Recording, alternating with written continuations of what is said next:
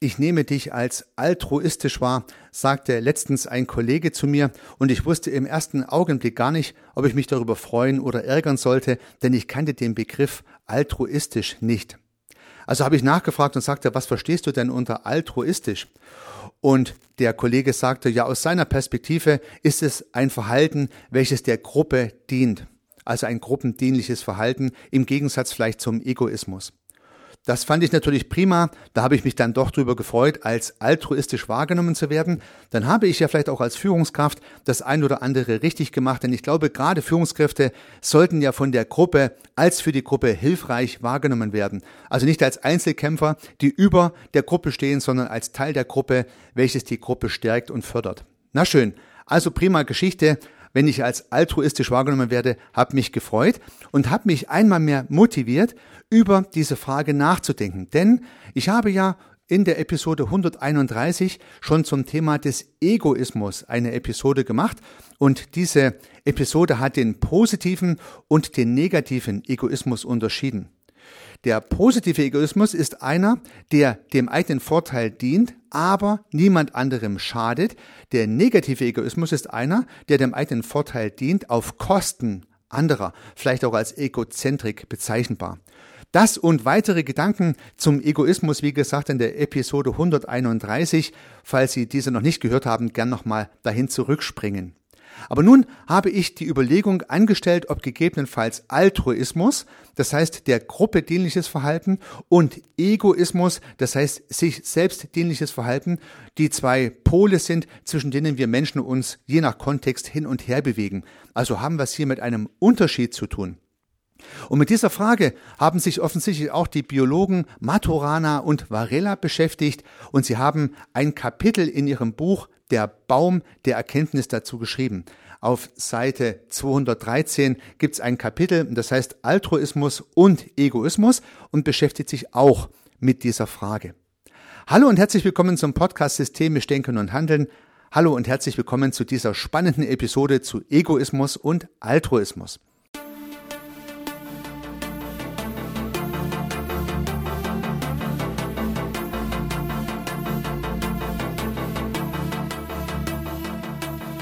Ja, man könnte ja zunächst annehmen, dass Egoismus und Altruismus zwei Gegenpole sind, so stellt sich das ja üblicherweise dar. Das heißt, wenn sich ein Mensch oder ein Individuum egoistisch verhält, dann schaut man halt nach sich, gegebenenfalls nicht zu Lasten anderer, das unterstelle ich jetzt einfach mal, aber man schaut nach sich und ist in diesem Augenblick auch nicht unbedingt auf die Gruppe und deren, ja, jetzt mal Existenz oder deren Überleben fokussiert. Ein anderes Mal bringt man sich dann vielleicht im Team ein, handelt altruistisch, macht was im Sinne der Gruppe und wird dann auch hoffentlich als altruistisch wahrgenommen. In dem Falle wäre man dann vielleicht nicht egoistisch. Also Egoismus und Altruismus, zwei Pole, die man identifizieren und unterscheiden kann. Oder vielleicht auch nicht. Maturana und Varela haben in die Tierwelt geschaut und haben hier andere Ideen identifiziert und diese Ideen möchte ich heute mit Ihnen teilen. Sie führen zu einer vielleicht überraschenden Erkenntnis und einem Einvernehmen zwischen Egoismus und Altruismus.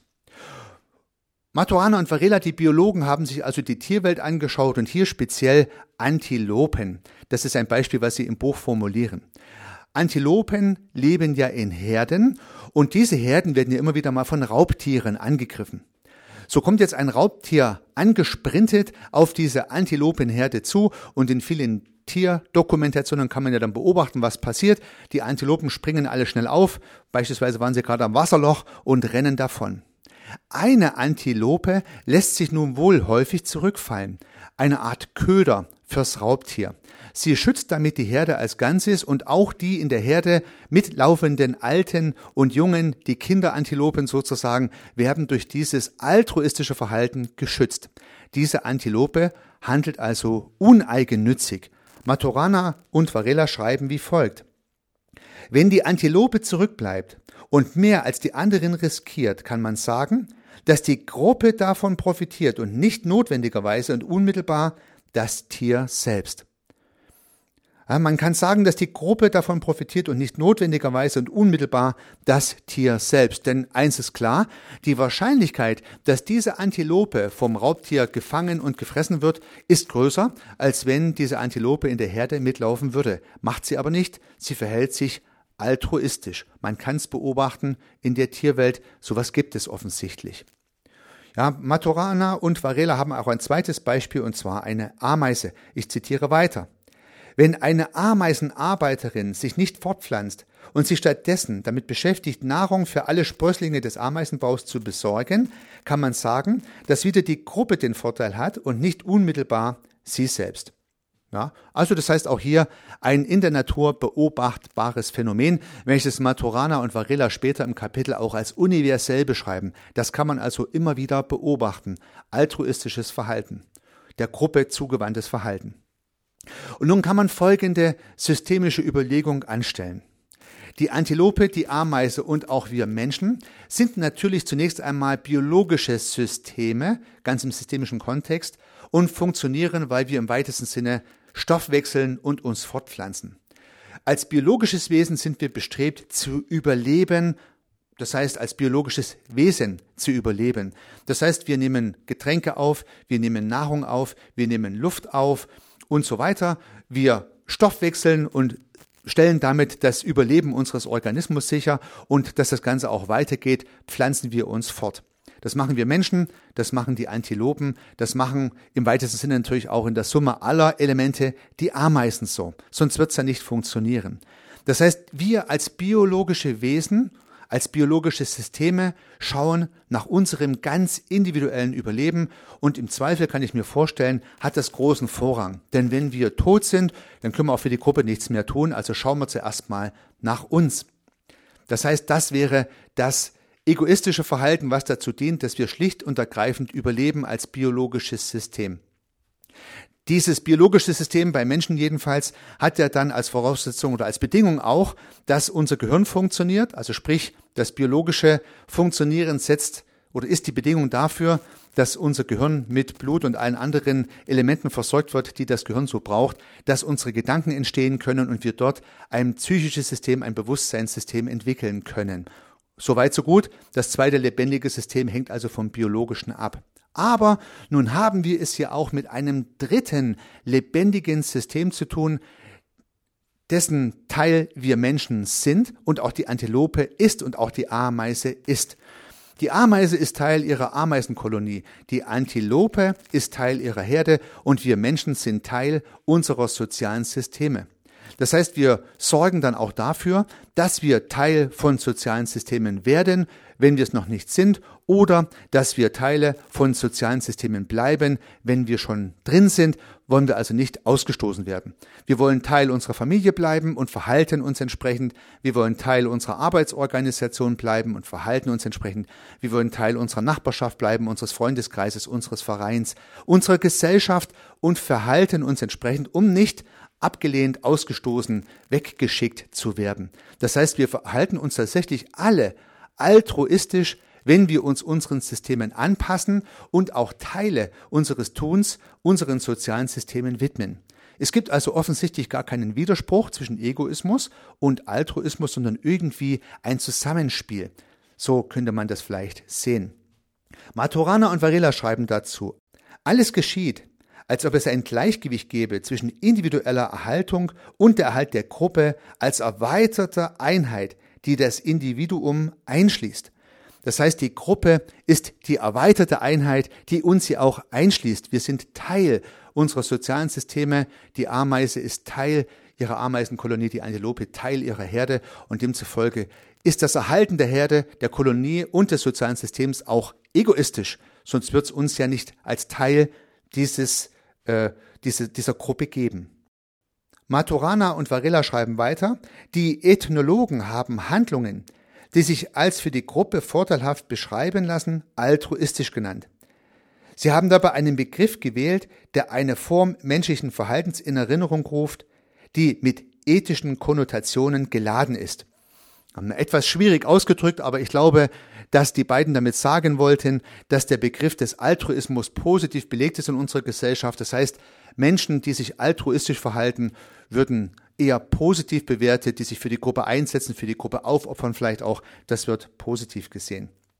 Es gäbe ja auch ein Gegenstück dazu und auch das wird von Maturana und Varela thematisiert. Andererseits hört man, dass Darwins Sichtweise auf das Gesetz des Dschungels hinausliefe, wonach jedes Individuum egoistisch auf Kosten anderer und in rücksichtsloser Konkurrenz für seine eigenen Interessen sorgt.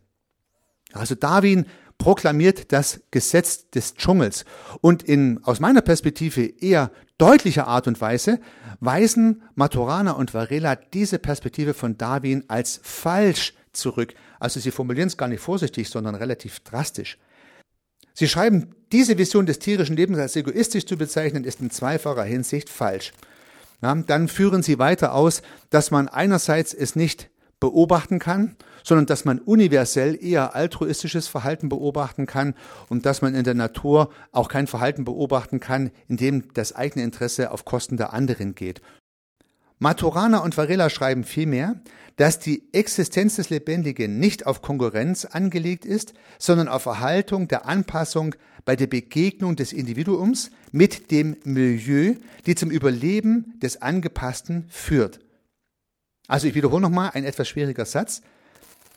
Die Existenz des Lebendigen ist nicht auf Konkurrenz angelegt, also auf Egoismus, sondern auf Erhaltung der Anpassung bei der Begegnung des Individuums mit dem Milieu, die zum Überleben des Angepassten führt. Also sprich, wir müssen Teil unserer sozialen Systeme sein. Die Antilope muss Teil ihrer Herde sein und auch die Ameise kann alleine nicht existieren.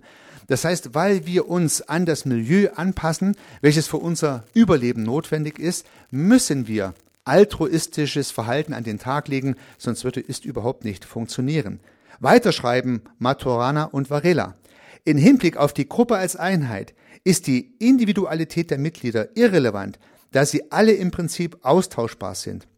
Ja, eine wichtige systemische Erkenntnis, die ja immer wieder für Irritationen sorgt. Das heißt, die Antilope ist in der Gruppe irrelevant, weil jede andere Antilope könnte ja auch als Köder hergenommen werden und die eine Ameise ist auch irrelevant, weil auch andere Ameisen könnten Nahrung für die anderen herschaffen und auch bei uns Menschen ist es so, wenn wir nicht mehr Teil eines sozialen Systems sind, dann werden andere unsere Rolle übernehmen. Das heißt also, hier haben wir es mit einer gewissen Irrelevanz zu tun. Also das heißt, ich lese nochmal den ganzen Satz vor. Im Hinblick auf die Gruppe als Einheit ist die Individualität der Mitglieder irrelevant, da sie alle im Prinzip austauschbar sind und die gleichen Relationen verwirklichen können. Für die Bestandteile als Lebewesen ist Individualität jedoch gerade die Bedingung für ihre Existenz. Also beides ist notwendig. Das heißt, ich muss existieren als Individuum und ich muss mich altruistisch verhalten, dass ich als Teil der Gruppe auch existieren kann. Ja, wie schreiben Maturana und Varela dann im Fazit dieses Kapitels? Die Antilope, der Mensch, die Ameise, ist auf altruistische Weise ein Egoist und zugleich auf egoistische Weise ein Altruist, der ihre individuelle Verwirklichung, die strukturelle Kopplung mit der Gruppe, zu der sie gehört, einschließt. Also auch diesen Satz nochmal. Die Menschen, die Antilope, die Ameise ist auf altruistische Weise ein Egoist, spannend finde ich, und zugleich auf egoistische Weise ein Altruist, da sie ihre individuelle Verwirklichung, die strukturelle Kopplung mit der Gruppe, zu der sie gehört, einschließt. Also sprich, wir können nur beides gleichzeitig sein. Also meine eingangs genannte Hypothese, dass Egoismus das eine und Altruismus das andere ist, wird hier von Maturana und Varela widerlegt. Das heißt, wir sind egoistisch und altruistisch gleichzeitig. Auch dann, wenn wir egoistisch sind und nach unserem Überleben gucken, dienen wir damit der Gruppe. Und auch dann, wenn wir uns in der Gruppe einbringen und altruistisch verhalten, dienen wir damit unserem Überleben. Ja, und das können wir auf die Menschheit ja auch ganz gut adaptieren. Das heißt, wenn ich nicht nach mir gucke, nach meinem ganz individuellen Wohlbefinden als biologisches Wesen, dann kann ich der Gruppe nicht dienlich sein. Ja, wenn ich krank da niederliege und kaum äh, überlebe, wenn man so möchte, dann kann ich der Gruppe nicht nützlich sein. Das heißt, nach mir zu gucken, mein Überleben gut zu gestalten, genug zu trinken, genug zu essen und mich fortzupflanzen. Alles das ist notwendig, dass ich und meinesgleichen in der Lage sind, der Gruppe dienlich werden zu können. Das ist der egoistische Teil, der altruistisch ist.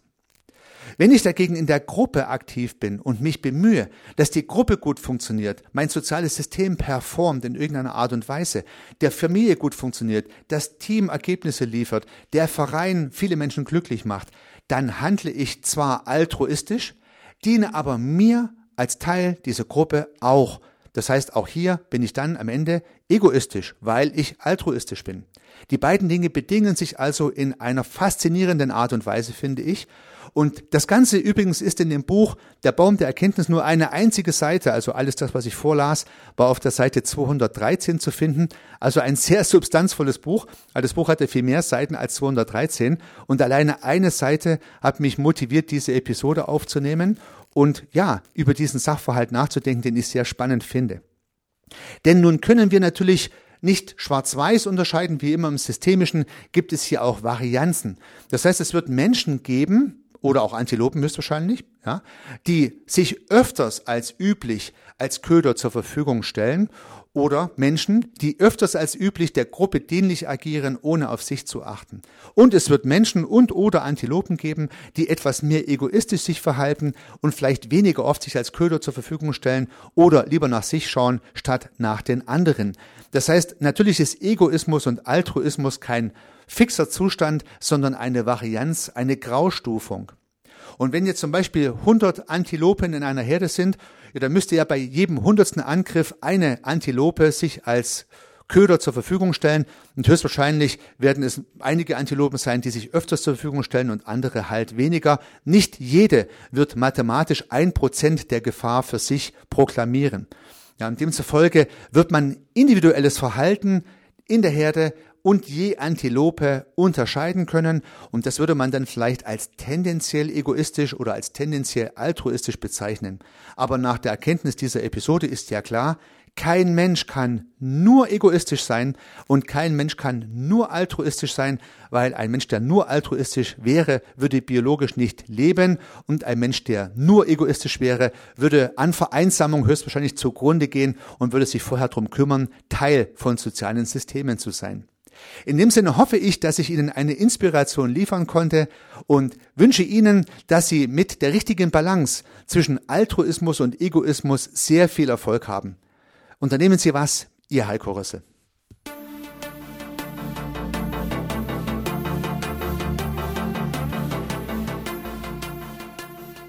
Ich freue mich, dass Sie diese Episode angehört haben und hoffe natürlich, dass sie Ihnen gefallen hat und dass Sie was davon mitnehmen können. Wenn Sie keine zukünftigen Episoden verpassen möchten, dann können Sie den Podcast gern abonnieren. Nutzen Sie dafür den Abonnieren-Button in der Podcast-App Ihrer Wahl. Natürlich würde ich mich auch über eine Rezension oder über eine Bewertung freuen. Alternativ zu diesem Podcast habe ich zwei weitere aufgenommen. Sie finden sie unter www.servicearchitekt.com/podcast oder wenn Sie meinen Namen in der Podcast-App Ihrer Wahl eingeben. Vielleicht können ja auch die beiden anderen Angebote für Sie interessant sein. Sollten Sie ein persönliches Gespräch wünschen, dann können Sie das gern unter www.servicearchitekt.com/termin auf meiner Website mit mir vereinbaren. Ansonsten freue ich mich auf ein Wiederhören. Bis dahin, Ihr Heiko Rössel.